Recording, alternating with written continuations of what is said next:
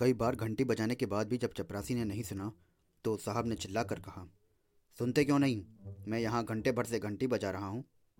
तो नौकर हाथ जोड़ के बोला, हुजूर, आप मालिक हैं। चाहें तो दिन रात घंटी बजा सकते हैं। रोकने वाला कौन होता है?